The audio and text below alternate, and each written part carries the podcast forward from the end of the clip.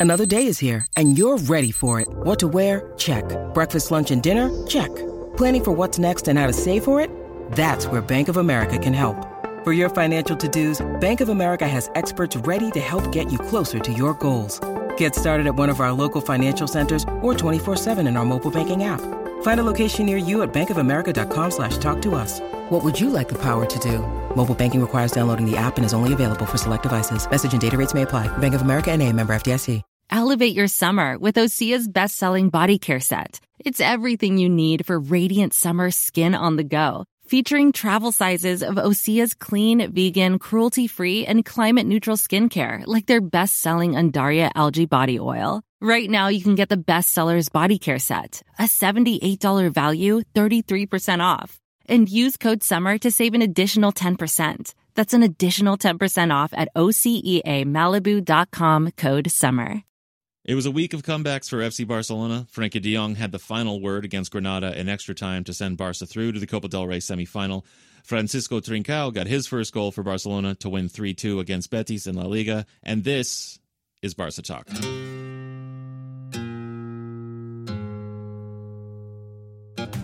Welcome to the show. I'm Brien Henderson, filling in for Alejandro Villegas. With me is Sergio Rodriguez. Brien, what's up, brother? Not much, man. We're doing this late at night after the Super Bowl. Uh, today, we're going over Barcelona's dramatic 5 3 win in extra time against Granada to go through to the Copa del Rey semifinal, and their equally dramatic 3 2 win against Real Betis in La Liga. So let's start with our new segment called One Touch. We're going to go back and forth with the best, the worst, and anything else that stood out for us in these two games. First up, the Copa del Rey win. Granada took a two goal lead in the first half, but Barca fought back to get it level, sent it to extra time, and then in extra time, Barca went ahead 3 2. But Granada equalized on a penalty kick, and finally, we got the game winner from Frenkie de Jong, and another one for good measure from Jordi Alba for the 5 2 finish. So, one touch. Serge, kick it off. Dude, Umtiti laid an egg, bro. He stunk it up, dude. He gave up that ball in the box, went to a goal. Then the second goal he gave up, he got burned by freaking Mandro reject Soldado on the long ball, just stuck in second gear, just looking at him from behind, and he got burned. So he laid a, a really bad egg and uh, has no sense of urgency. You know, it just shows that left center back is a concern. I just looked at Barcelona's goal scoring funnel. They had 36 shots, 20 on target, and a total of five goals. That's 55% on target, which might sound low, but it's actually really good. And we're going to learn more about that later in the show. But their actual scoring success was 25% of their shots on target, which is well below their season average of 32%. So no, so Brien, so what the other thing that stood out to me in the Granada game was was, you know, we didn't die.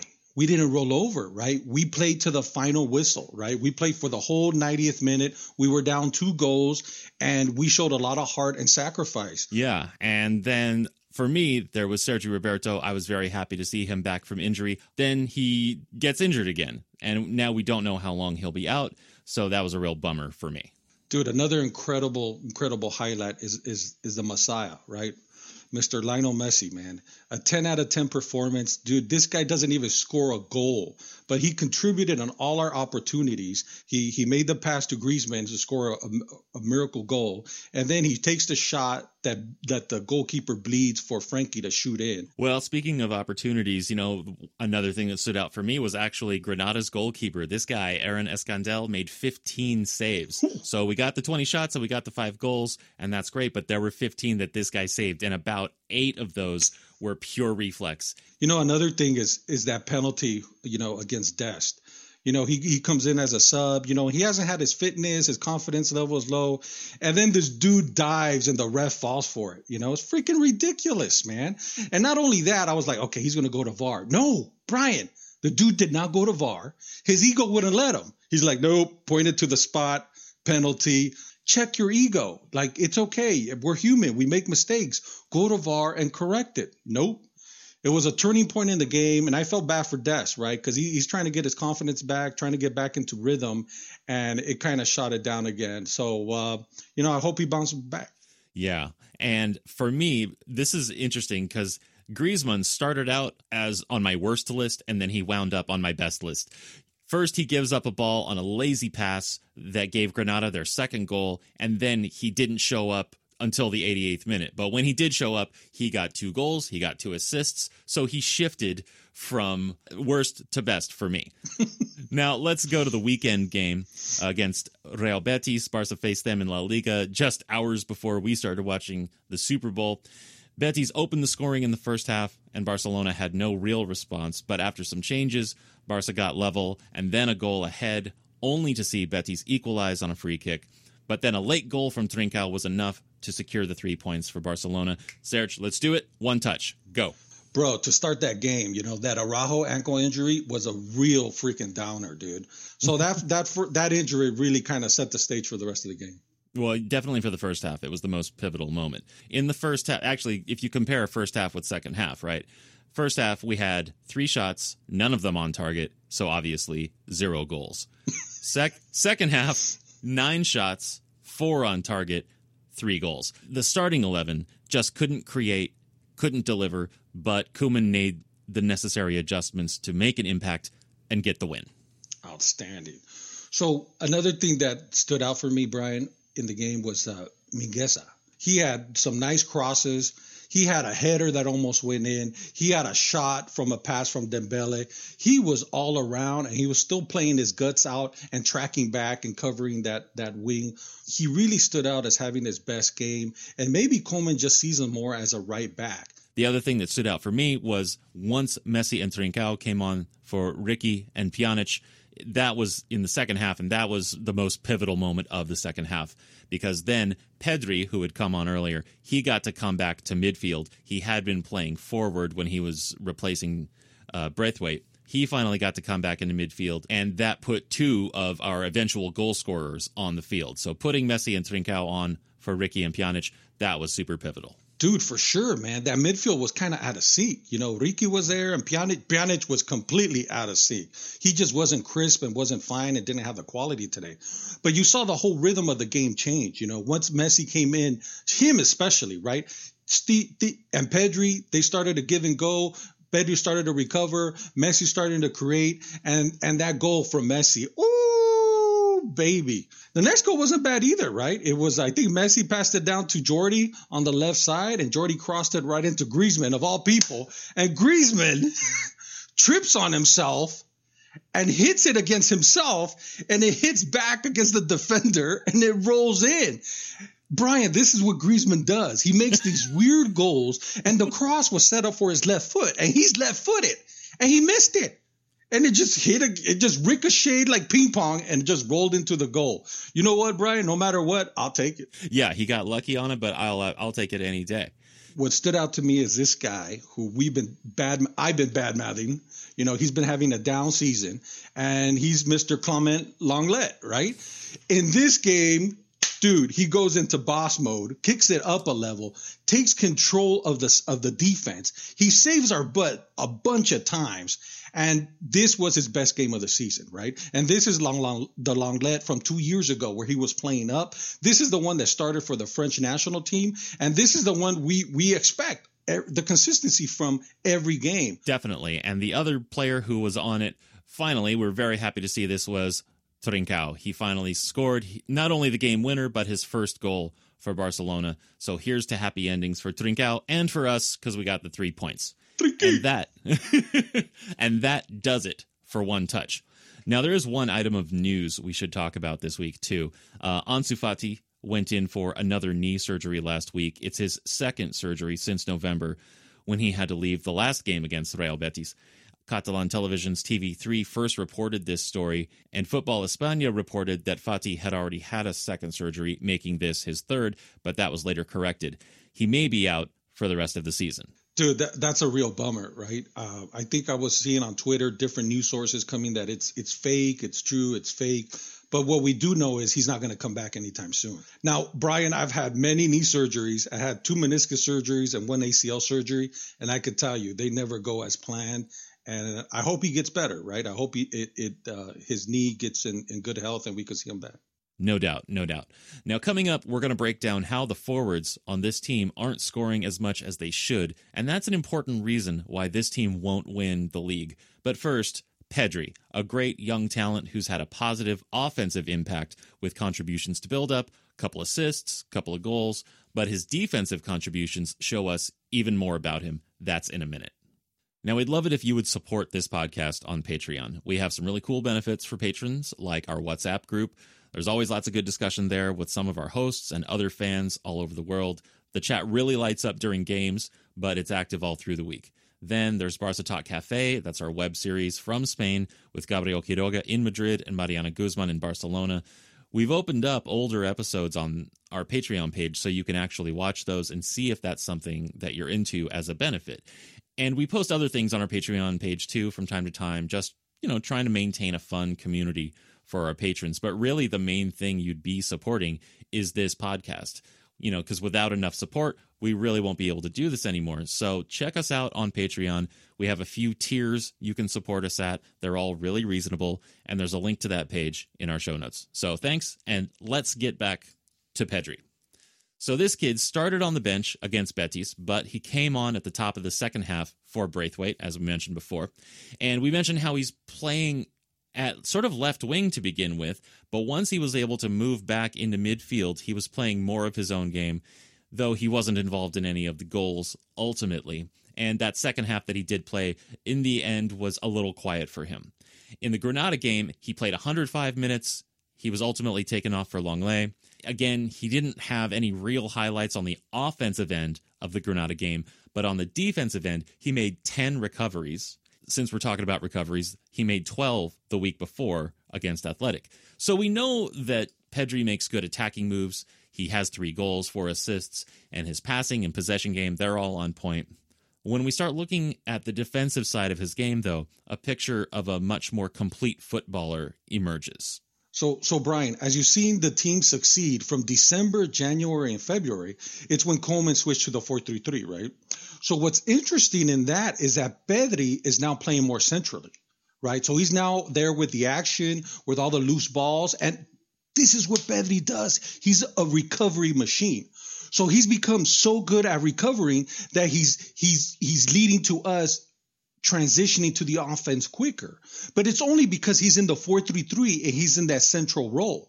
So I think a lot of the success we're experiencing now is attributed, excuse me, attributed to to Pedri playing that in that central midfielder as a in the 4-3-3. Yeah, I actually did some analysis on this, uh, and it's true. He's made 54 recoveries when the team was playing a 4 3 3, but only 32 recoveries in a 4-2-3-1. And this team has played about 300 more minutes in a 4-2-3-1 than in a 4-3-3. So to calculate that into a rate though, Pedri is making a recovery every 43 minutes when he's in a 4-2-3-1 and a recovery every 19 minutes when he's in a 4-3-3. So you're absolutely right. You know, and what's interesting, it's kind of similar to like Liverpool, right? Where where they have the top 3 monsters and then they have Wijnaldum. Like he is a recovery machine and all he does is recover the ball and get it out front. Get it out to Mane and and and and, and Salah and get those monsters the goals.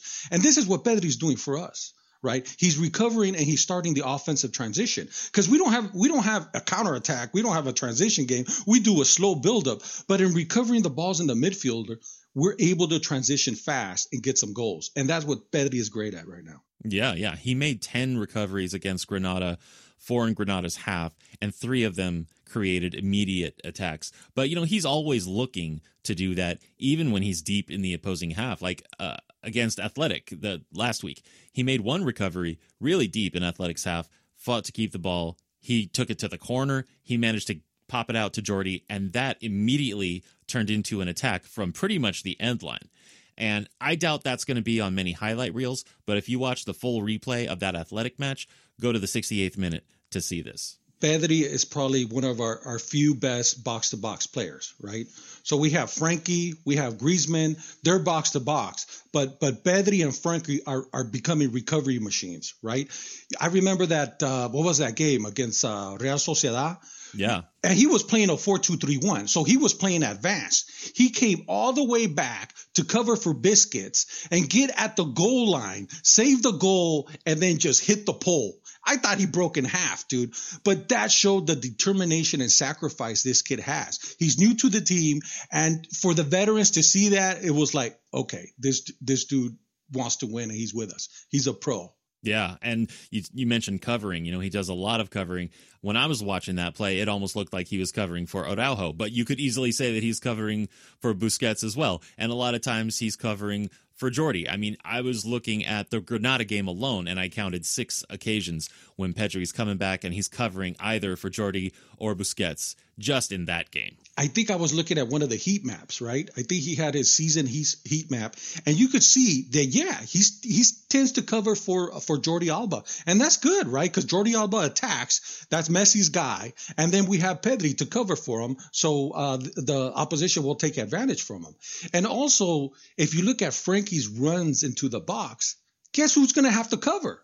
You think it's going to be Busquets? Hell no, dude. It's Pedri. Pedri's covering for Frankie going into the box. And then he also has to cover for Busquets, you know, because he's not fleet of foot. So Pedri is sur- is serving like triple roles and covering for everybody, and, and and it's taking you know it's taking its toll on his offensive side. But I think his recovery skills is an asset to the team. Oh, absolutely. And like in the Supercopa semi, that was with Real Sociedad. The other uh, Real Sociedad match we were talking about, that was La Liga back in December. But just recently in the Supercopa semi, uh, Pedri and Busquets, they were holding down the midfield in the moment when Frankie got into the box and scored the first goal. And then in the Copa del Rey uh, against Rayo Vallecano, it was a similar thing. Uh, Pedri was sitting deeper in the midfield, and then Frankie got into the box and scored the game winner. So these ways that he's covering for Frankie or with Busquets or for Busquets, uh, they are creating these opportunities for Frankie to get into the box and contribute to goal scoring. Now, all this work has has a cost, Brien, and that's the his physical expenditure is really really high. So he he's a starter, right? So Koeman has etched his name in stone. He is starting any opportunity he has. The problem is he's playing so many minutes, and you could see it's taking a toll on him. And not only is it taking a toll on him, it's it's taking a toll on his offensive output, right? I don't think he's getting to the box as much. And maybe in this system that that's okay. We we need him as a recovery machine. But you know, I think as he gets older, he's gonna have to know when is the right time for him to go balls out right? When is a you know because he's like a little gnat. He's like a skinny, slender gnat just on your ass, wanting that ball back and give it up. And once he gets the ball, he's not going to give it up. He's going to pass it to to to the the offensive guys and get the transition going. And then he needs to know when to cruise and chill and mm-hmm. save our energy when he needs to expend it, right? Kind of like we see Messi walking around, right? And knows when to kick it into, you know, fourth, fifth gear. Well, you know, Pedri's 18 and he has that 18 year old exuberance and energy, but, you know, also he'll just run himself to death and not even know it, right? So, but like we've seen Koeman uh, substitute him out a little bit in some games when he looks out of gas, but actually he's been making so many appearances. And for an 18 year old, uh, a new arrival, it's kind of surprising almost how many minutes he's getting and how many appearances he's made. At this point, he's made 31 appearances in 32 games. Uh, when he came on at halftime against Betis, that was his 31st appearance. And he generally plays 90 or close to 90 most of the time. But yeah, there are, there are those games when he looks tired and he still plays 90 or close to it. And if you go back, you have to go back all the way to Atletico in November. And then through December, right around that time, he was getting subbed off in the 56 minute, 46 minute, and then in the 70s after that. But generally, he's getting played 90 minutes, and a lot of times that's happening twice a week. And he, you can see how it, it takes a toll on him for sure. Now, to finish this off, there's this other issue about the Pedri Riqui Puig interchangeability question, uh, which is that when Riqui Puig comes on, it's usually for Pedri. And that tends to get us thinking that these two guys are interchangeable. But really, if you plug in Puig for Pedri, you're not getting the same thing. You're not getting the same result, particularly when it comes to this kind of defensive work and the recoveries that Pedri is contributing.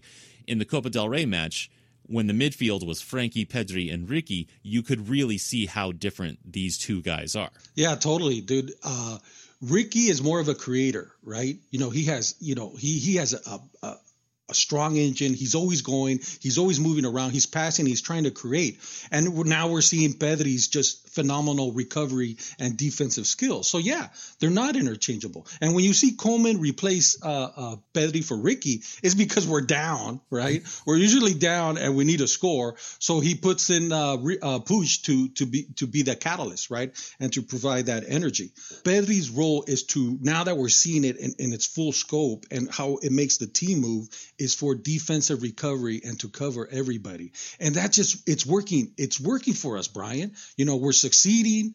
Frankie's making runs in the box. Busquets isn't a big liability.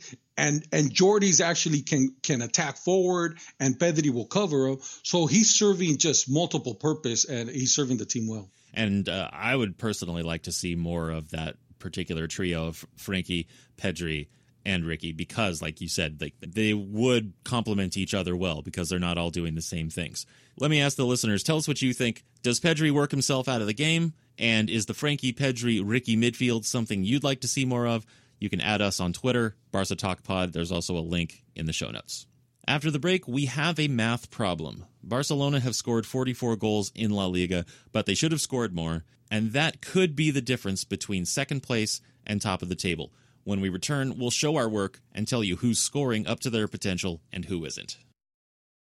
Welcome back to Barca Talk. We're talking about Barcelona managing to come back and get past Granada 5 to 3 in the Copa del Rey and their 3-2 comeback win against Real Betis in La Liga.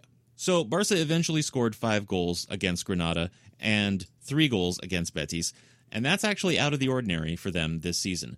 What's strange is Barcelona's leading the league in goals with 44 to Atletico's 40, and yet Atletico are ahead of Barca by 7 points with 2 games in hand in the league.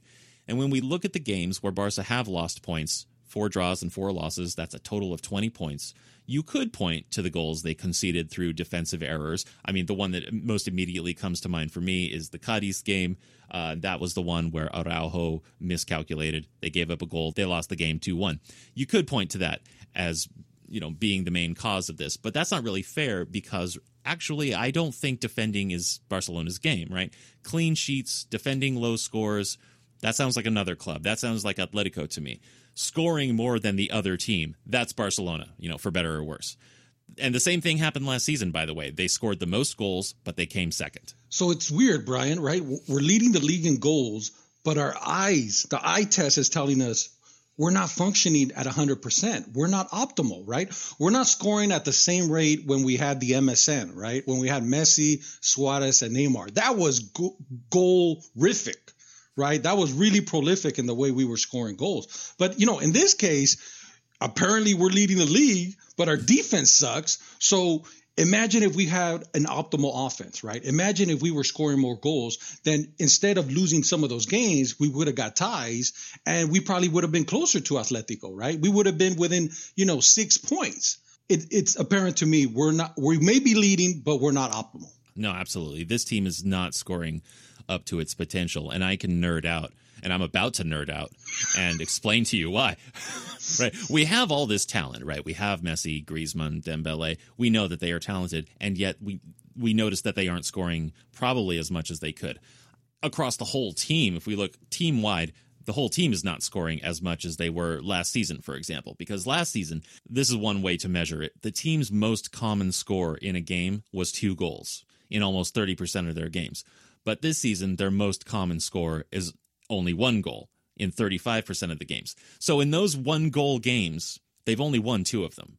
The other ones account for all of their losses and all but one of their draws. So that's 18 points dropped. And you can definitely attribute that to a lack of goal output, not just conceding through defensive mistakes. So if we're going to go Moneyball on this, and at this point you should know that that's exactly what I'm going to do, we, we need to look at individual players and their XG stats versus their actual goals scored. So first, Serge, could you explain to our listeners what XG is? So so Brien, so this XG metric, right? It's like all over Twitter. There's all these graphs and plots. So these stats nerds created this metric to describe the quality of the uh, opportunity that goes to a shot right?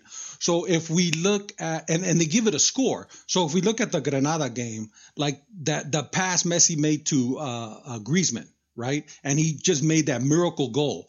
That's probably what a 1% chance he would make it, 5%. So, and then compare that to the Frankie goal, right? So Messi shoots at the goal and the goalkeeper spills it right in front of the goal and, and Frankie shoots it in.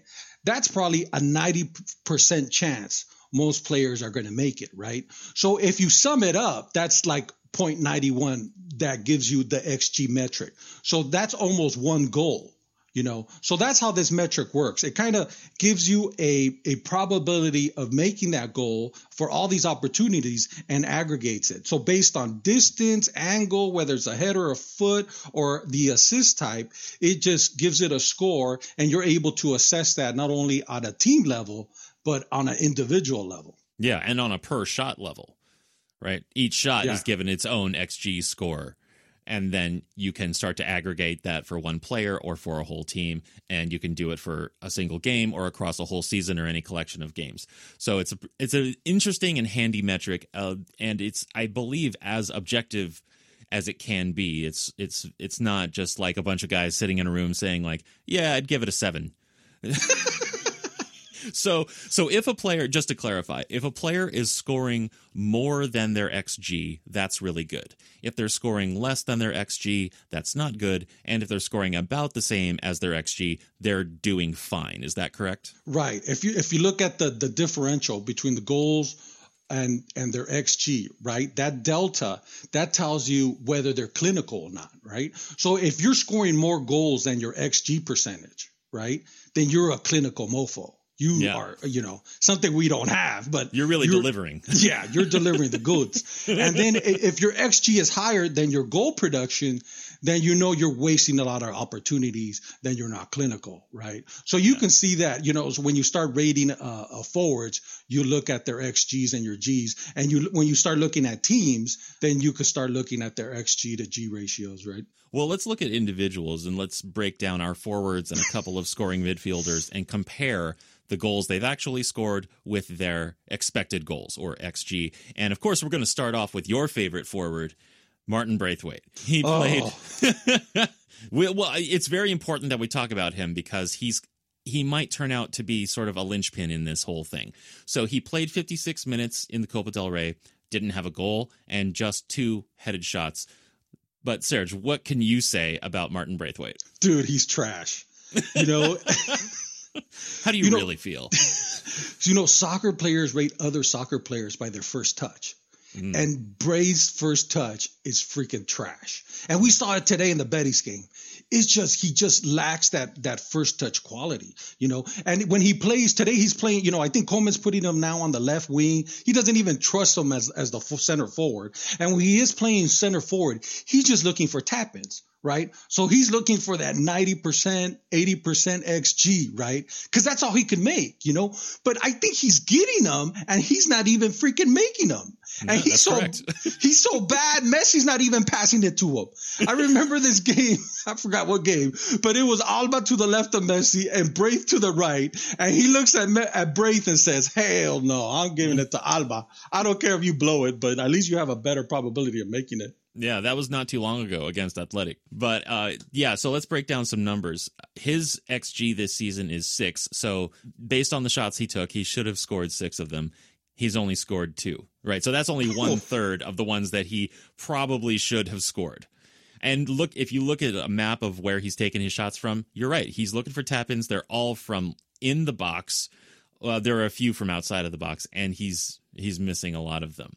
Now, last season, including when he was playing for Leganes, he had an XG of 9.65 and he scored seven. So that's almost three quarters of his XG. He, he was doing better last year playing for Leganes than he is at Barcelona. You know, he just doesn't create for himself you know? And and that's one of his biggest flaws is that in in a, in a team that we're looking for him to create for himself or to be clinical and the metric just shows he's not right? And and maybe you know we should be looking for a center forward in the years to come. Well another thing that you have brought up to me off mic is how when he's in a center forward position he doesn't draw the defenders because they don't consider him a real goal scoring threat and then that causes problems for other people, such as Messi. And that gets in the way of them having the space to score goals because they don't take him seriously. And it is easy to point out how he's keeping others from scoring. I think we could we could probably do a whole segment just on that.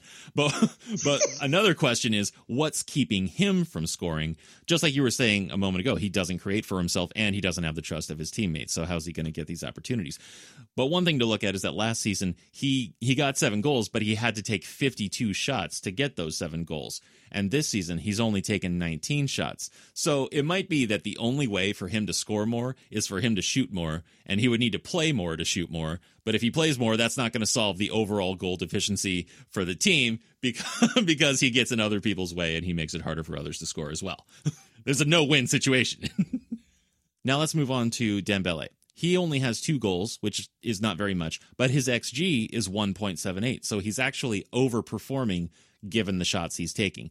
His on target percentage is a little low, 42% on 19 shots. So for him, the remedy, if we want more goals from him, the remedy might just be more shots and more accurate shooting. I agree. You know, I think he's he's one. You know, he's so dynamic, and he could create space for himself and, and take more shots. You know, and he's that effective. So the metric proves he is effective, and I think you're right. He just needs to shoot more. When you drill down into the data, you find some interesting things, such as if you look at Griezmann. Here's a guy with an xG of 6.75, and he's scored six goals with 43 shots. So he's scoring just about the right number of goals he should, given the shots he's taking.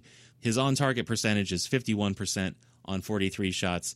And before you go saying that 51% on target is low, which is what my initial thought was, turns out he's 10th in the top five European leagues for on target shooting. He's actually the most on target shooter at Barcelona. So 51% is actually pretty good, as it turns out. And Grease is the is the type that just makes some weird shots. You know, it's it's like the easy shots he misses, but the most difficult shots he makes so it, it, it kind of shows in, in his uh, XG, right? Where he, you know, he's getting the quality there. He's just missing some early in the season, right? So now toward this this part of the season, later uh, in the most recent games, he's making more of them. So so I think that's catching up to his XG, and you know, and I'm hoping he surpasses that as the season goes on, right? Yeah, I think he might very well do that. Now, I want to mention Fati because even though he's been out injured since November and he's probably going to be injured for the rest of the season, he's still the third highest goal scorer for Barca in La Liga. In the seven games that he played, he netted four goals, but with an XG of 1.84. So Fati's absence has clearly been a major factor in the team's overall lower scoring numbers. Brien, that is the definition of clinical that is a matador right there. That is, you just barely give him an opportunity and he's hitting it, right? So that's why the, the Spain national team was high on him. And that's why he, I think three games in, he was leading the team in scoring, right? So that's why everybody's so high on him. And uh, the the news on his injury is kind of a bummer, right? But yeah, it's you know, a little hope, devastating. I'm hoping he gets back, man. I'm hoping if not uh, by April, then you know next season he should just take it all off and be ready to go. Yeah, I mean, it's uh, of course it's going to be better for him to recover well than for you know rushing him back. We've seen how that backfires already. Now we got to save the best for last, so here we are talking about Messi. His XG for this season is 14, but he's only scored 12 goals. And again, this is just in La Liga. Um, last season, his XG was 19, but he scored 25 goals. So if you compare Messi to Messi this season to last season, he's not living up to his uh, goal scoring potential this season the way he was surpassing it last season. So he's underperforming, but of course we know he still has the ability, right? And that's the whole point of this whole segment is that everyone but Fati and Griezmann is underscoring even though they have the ability. Like you and Alejandro, you talked a couple weeks ago about how Griezmann has been played out of position ever since he came to Barcelona, and that's why he hasn't been scoring like we expected him to. So, what do you think best explains Messi not scoring at the level he should this season? Honestly, Brien, I, you know, I think that's why Koeman started with the 4 2 3 1 formation is for Messi to have a center forward. He needs a center forward and for Messi to work in that 10 role and have that space, right? To create or shoot. you know, behind the the striker, and that would be the most optimal formation. You know, it, it, I don't think it's the four three three. I actually think it's the four two three one. But we need a center forward and we don't have one right now you know and what was interesting was was Koeman was trying to try different you know different players up there Griezmann Braith but what I wanted to see more is Fati. You know maybe Fati can play that role. Maybe he is a nine. That would be interesting and hopefully we, we might see that next season right? Yeah I mean he's not playing anything right now but when he comes back sure I would love to throw him in that position. But this makes me think that it all comes back to where we started with Braithwaite right? He's the only quote unquote number nine that we have, and he's obviously not delivering for himself. He's not delivering for others. And there are certain examples that I've managed to find where you can tell that Messi is going to score more when he has this space, when he is in this number 10 role and someone is ahead of him stretching out the defense, right? So against Granada in early January, that 4 nothing game, he scored two one from a free kick, but the other was when Pedri was ahead of him, drawing the defenders, and he had space to set up his shot. And working to get Messi that kind of space would open him up to score a lot more. Like on his goal against Betis, he got the ball from Dembele with a good amount of space to set up his shot. And the main thing is that his goals aren't coming at the end of dribbles as much as they used to, right? The last goal he scored at the end of a dribble was against Osasuna in November. At this point, he just needs that little bit of space to work in. So if we want to see players scoring like they should, you're saying that it all comes down to a number nine, right? Yeah, I, I think Messi is no longer a right winger, right? He's no longer that inverted winger that comes in from the, from the right side and shoots in. I think he's a 10. He's a false nine and a 10 all in one. So he needs to work behind the center forward in that space to not only, you know, shoot at goals, to have, to, to, to make goals, but also to, to be the assist man. So we have a guy who's the best 10 on the planet and the best false nine on the planet with shots and assists, but he needs that space. And once he gets that space, Brien, I'm telling you, the whole team is going to work optimally. It's going to be so effective. Yeah. So clearly Braithwaite's got to go. So who is your number one pick for another nine? And apparently Luis Suarez is off the table. He's just he's lighting it up over at Atletico. That fairy tale is over. Who's your number one pick for another nine? Oh, dude, Brien, we had this question on the newsletter, and I remember Gabriel came back with Firmino. That was his pick. Alejandro was Haaland from uh, Dortmund, right? And then my pick was uh, Romelu Lukaku, right? But now I, I actually seen uh, Haaland play yesterday, man. This guy, this kid is freaking fast. He's six three. His fast as a gazelle, and he is very effective, man. I think I've seen his his xG is at 10, and he has 14 goals. And if you notice Haaland, he he is getting very frustrated on Dortmund, right? Dortmund's not playing well right now. He's getting very little opportunities, but when he gets the opportunities, he is making them, right? So I think there was a recent leak that uh, uh, Mino Raiola is throwing it out there that hey, you know, Haaland wants to go to Barcelona, hey Brien, that's not on accident. You know, that's right. Haaland telling him like you you need to get your, my ass in Barcelona, figure it out, get a discount. And we know Raiola's relationship with Laporta was a lot better than his with Bartomeu. So mm. I'm gonna agree with Alejandro. I think Haaland is on his upside where uh, Lukaku is is trending downwards, right? Yeah, well, keep an eye on Haaland. So let me put this out to the listeners. Hit us up on Twitter with your thoughts. Braithwaite's got to go, but who's your pick for a nine? Again, we're at Barca Talk Pod on Twitter. And I want to talk to you, the listener, for just a second. I know there are those weeks when you don't listen to this podcast, and I get it. I don't even listen to my most favorite podcasts every week, and that is exactly what the new format of our newsletter is designed to help with. It is now um, a concise digest of everything we cover in the current week's episode, conveniently delivered to your inbox every Wednesday, and that's it. We just want you to know what's on the show, even during those weeks when you don't get around to listening to it. So if you aren't already getting the newsletter, there's a link in the show notes to sign up. Now, finally, let's look at this upcoming week's games. We've got Sevilla in the Copa del Rey, which is two legs in the semifinal. This is the first leg on Wednesday away at the Sanchez Pizjuan, and then we've got Alaves next Saturday in La Liga at home.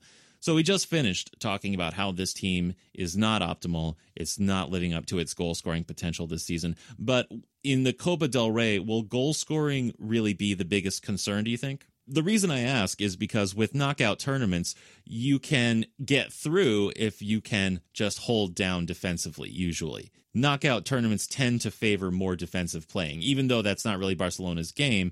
That is sort of what tends to work uh, reliably in a knockout tournament format. But this is two legs. So, how big a concern is goal scoring in this two leg semifinal? You know what, Brien? I'm not concerned about scoring goals. I'm concerned more about giving up the goals. You know, mm. our defenders are are good for a mistake a game, right? And if Araujo's injured, then we're trusting Lenglet and Umtiti. That makes me nervous, right? That they don't give me the most confidence, especially Umtiti playing in second gear.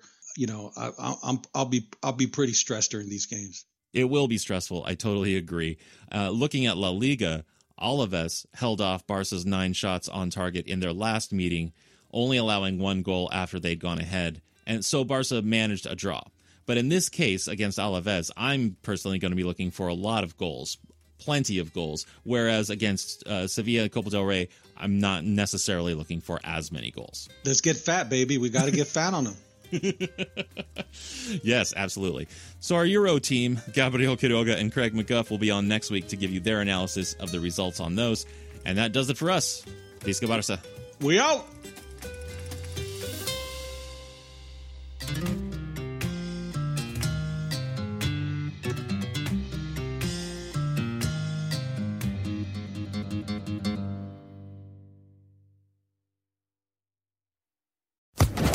Social Podcast Network.